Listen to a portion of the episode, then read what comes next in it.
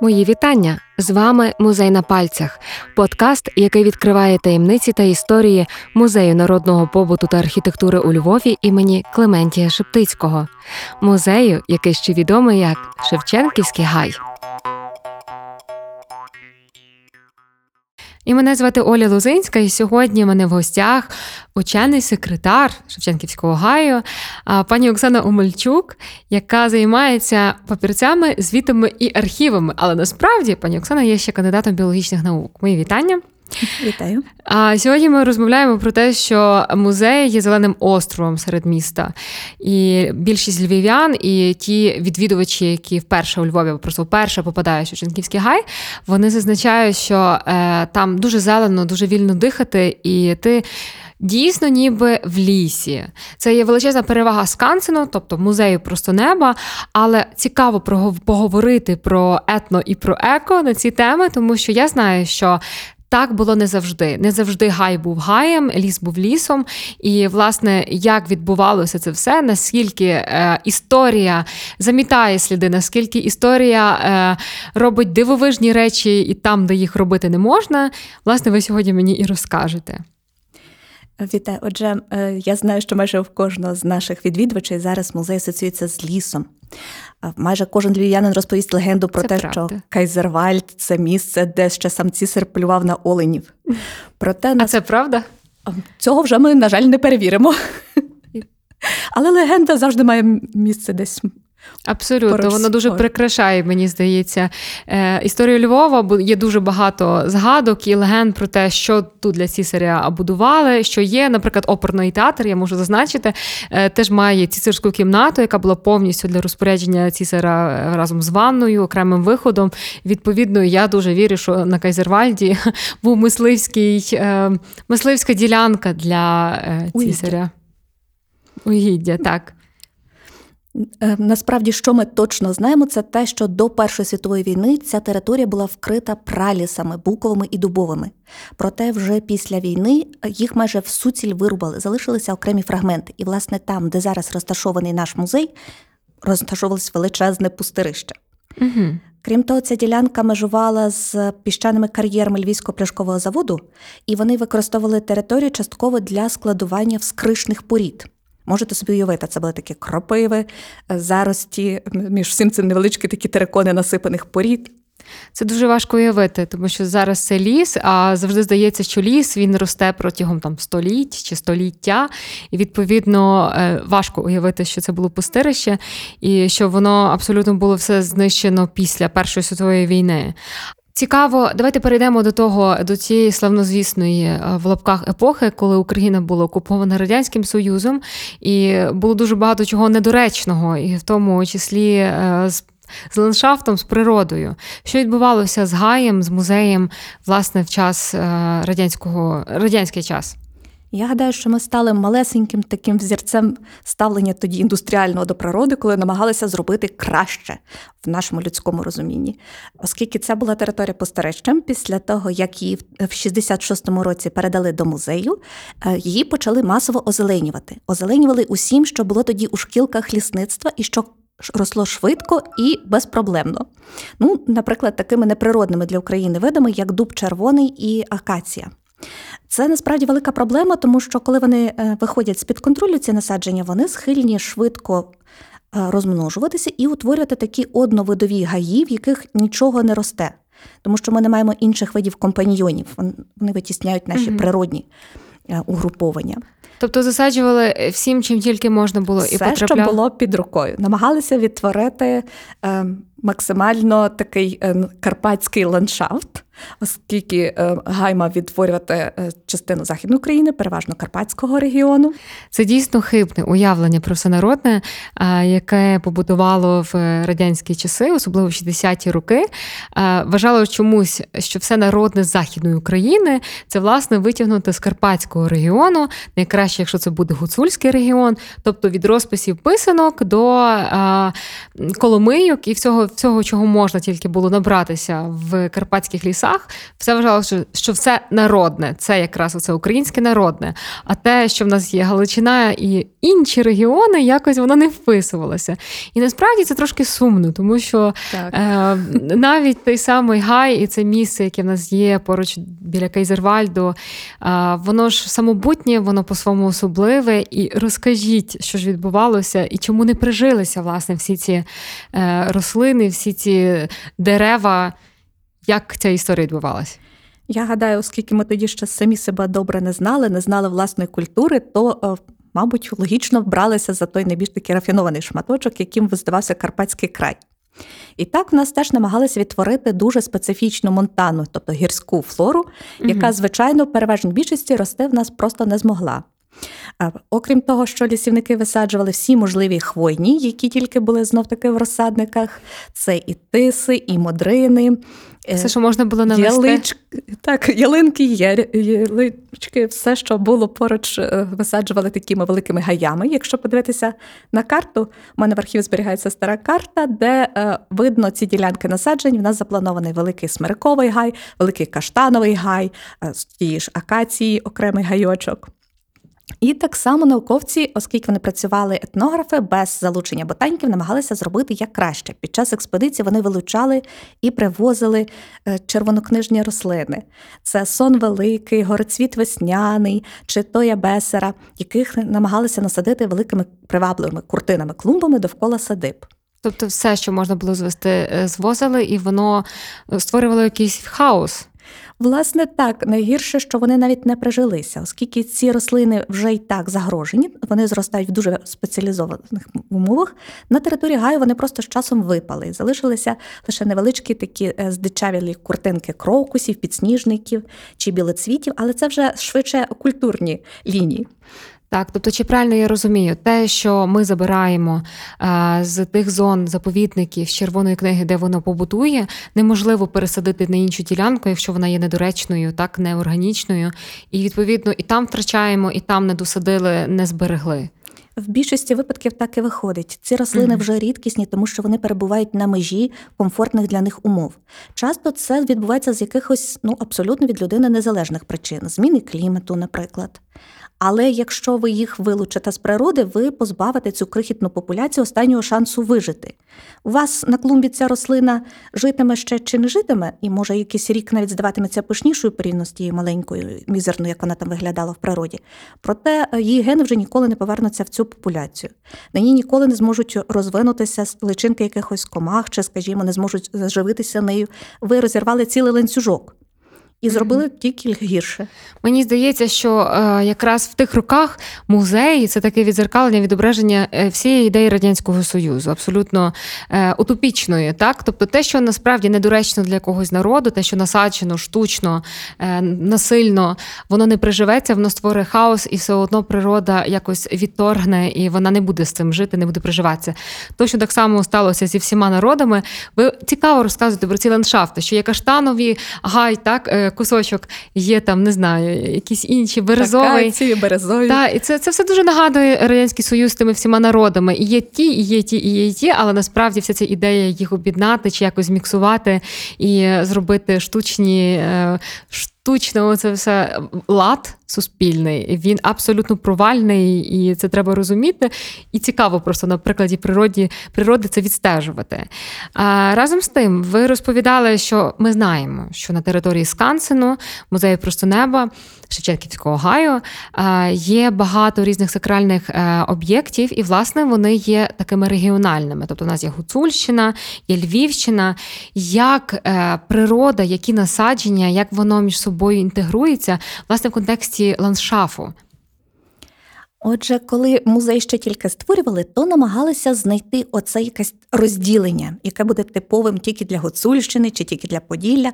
Проте треба розуміти, що в плані природи вони переважно перегукуються між собою. Угу.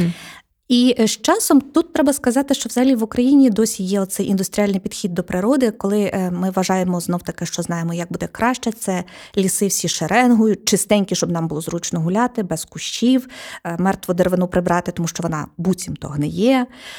Вишкрепти падолист до живого коріння, щоб знизу було так е, побілити дерева обов'язково неодмінно. Так. І бордюрчики такі маленькі. Так, тому в цьому плані, коли е, е, нарешті радянський союз несподівано так розпався, настала невелика така економічна ем, економічний спад, природа отримала передих від всього цього господарювання під лінієчку.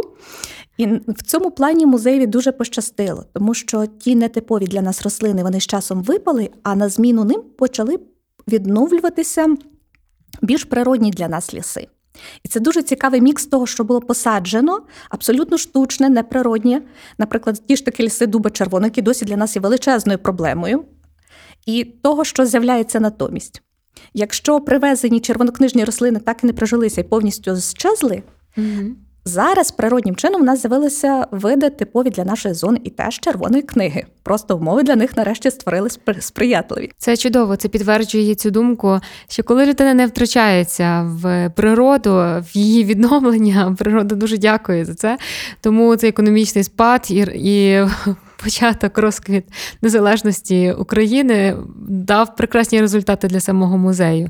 Ми підходимо власне до тієї теми, з якої ми почали, що ми говоримо про етно і еко, і власне оце еко тенденція до е, до свідомого споживацтва і для вибору людини, який не буде шкодити природі, воно класно інтегрується в тему нашого подкасту про музей, тому що у вас дійсно все дуже екологічно, і у вас музей виконує важливу роль як фрагмент екологічної мережі Львова насправді. Так, ем, знову ж таки, це швидше вдалий збіг, тому що коли музей закладали, е, в нас ще не існувало цієї концепції, вона тільки поширювалася за кордоном. Проте зараз в світі панує переконання серед науковців, що зберегти окремий вид, зберігаючи його маленьким е, таким ізольованим фрагментом на якійсь заповідній території, просто неможливо. Для того, щоб забезпечити природі шанс, треба дати змогу цим популяціям якось між собою з'єднатися. Звичайно, що ніхто е, всі свідомо собі це уявляють, ніхто не планує засаджувати праліси посеред міста. Це просто не спрацює. Mm-hmm. Але для цього достатньо залишити маленькі такі зелені ділянки, які називають зеленими острівцями або коридорами. Це можуть бути зовсім несподівані для людей місця, навіть мало привабливі, такі, наприклад, як знов таки індустріальні зони, де ведеться обмежена господарська діяльність, а це території відчуження довкола трас чи газопроводів, це старі кладовища, парки, звичайно, і тут Просто прекрасно вписується наш музей, який опинився таким е, островом зеленим, який об'єднує парк знесіння, приміську територію, і далі ще збережену е, ділянку, наприклад, довкола гори Хомець. Тут ми маємо такі ниточки природних екосистем, які між собою якось так поєднують це місто і навколо. Так, це основна мета це забезпечити можливість тваринам, рослинам поширюватися якось в цих проміжках. Скажімо, між автотрасами закладають угу. жаб'ячі переходи, якими вони можуть пройти до своїх місць розмноження, не потрапляючи під колеса автомобілів. Це дрібниця, але дуже допомагає. Це те невелике, що ми можемо зробити е, природі як відшкодування за все те, що ми робимо погано насправді. Так. А в парках це ще простіше. Нам просто треба відмовитися від того ж таки радянського підходу до вичищення всього, що нам здається естетично непривабливим. Наприклад, залишати частину мертвої деревини. Угу. Пеньки і колоди стають чудовим прихистком для дрібних, безхребетних, для їжачків, яких ми всі так потім любимо пестити. В них знову таки виводяться комашки, якими харчуються птахи. Які всі дуже люблять спостерігати, але ніхто не дбає про них е, належне місце гніздування чи затишку. Для цього варто залишити де-не-де, бодай в парку, такі густі кущі, куди не зможуть пролізти домашні улюбленці, і птахи зможуть собі там почуватися безпечно. Знов таки, в нас в гаю зараз ми залишаємо е, таку буферну зону. Це переважно яри, які природно утруднені до доступу туристів, угу. і відділені таким чином від експозиційної доріжки. Де є можливість для е, природи розвиватися так, як і краще, без ну, з мінімальним втручанням, скажімо. Це дуже цікаво. І я знаю, що ви в гаю ведете своє господарство, бо здавалося, що таке музейні працівники. Це люди приходять на 9, йдуть о 6 годині додому. Ви в своїх папірцях, е, хтось веде екскурсії. О, ні. Але У нас насправді... насправді так в музеї я вважаю, працюють тільки люди справді віддані своїй роботі. Крім того, оскільки ми музей Скансен, музей під відкритим небом, ми швидше нагадуємо таке собі село серед міста повністю з своїм господарством. Е, Ми забезпечуємо себе частково матеріалами для реставрації. Скажімо, е, ми е, купуємо, але обмолочуємо і самостійно готуємо сніпки потім для підпошивання дахів. Тобто солома на стріхи, усе Е, це багатство лози, самотужки так. робите. Е, Так, раніше це була ціла така обов'язкова теж атракція для всіх музейників. Ми виїжджали на покіс, тому що солома, Клас. яка була е, зібрана комбайном, е, вона має коротке стебло і не придатна для в'язання у сніпки в стріхи. Угу. Її доводиться косити вручну. Що ще ви робите самотужки? Ми самотужки з- е, ладнаємо всі паркани довкола них. Для цього заготовляємо ту частину от підросту довкола доріжок, яку мусимо прибирати. Тобто вона відразу йде або на розпал в пічки, що знов таки допомагає підтримувати хату, а не просто її гріє. Так стріха довше служить. Ем, Або виготовляємо вориння чи лози для тинів. Ми тримаємо власну худобу. Тому е, маємо теж е, чимало господарський куточок. В центрі міста Львова є не просто парк, а ціле селище, величезне з отарою селище маленькою овець. з отарою овець, солом'яними стріхами і найголовніше з людьми, які віддані цій справі. Е, я знаю також, що до ваших майстрів приїздять радитися ті, хто зараз зводить сучасні екологічні помешкання, оселі. І е, Так, про це раніше не задумувалися, проте насправді е, такий етностиль життя він багато в чому дбайливий до природи. Тому зараз це знову в тренді. На жаль, майстрів, які справді знають, як це робити, залишилося не так багато. І до нас часто приїжджають консультуватися ті, хто хотів би звести таке екопомешкання, або переїхати жити в готове е, етносело.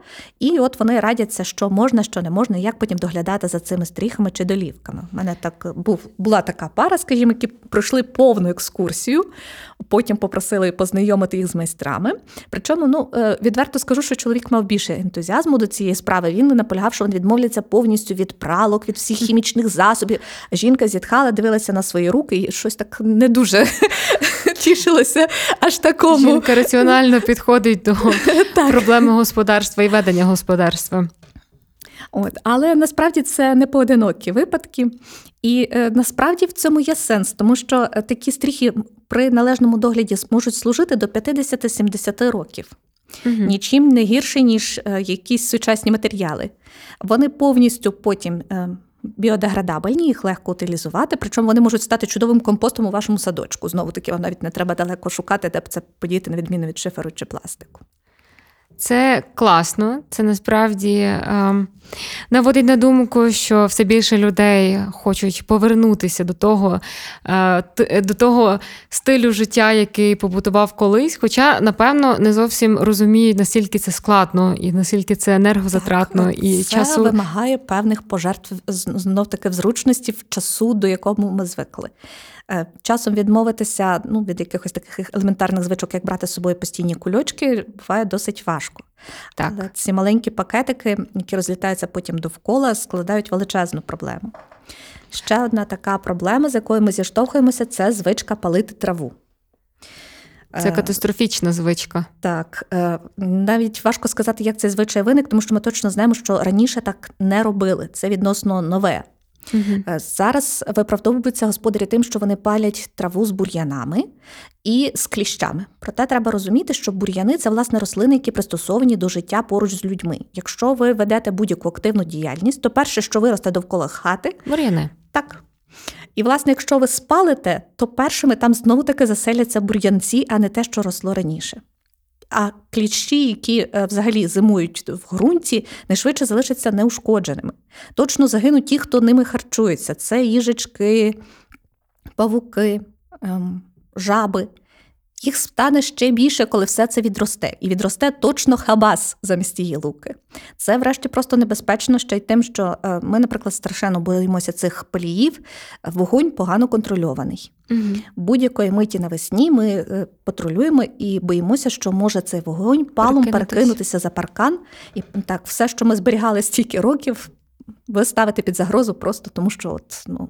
Так, і це власне до теми екології та свідомого споживацтва. Я щаслива, що ця тема і ці тенденції вони поширюються, і ми теж підштовхуємо наших слухачів до них.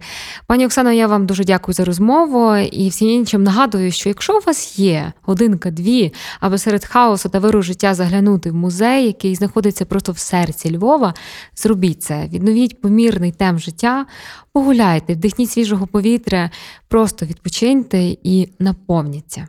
Дякую.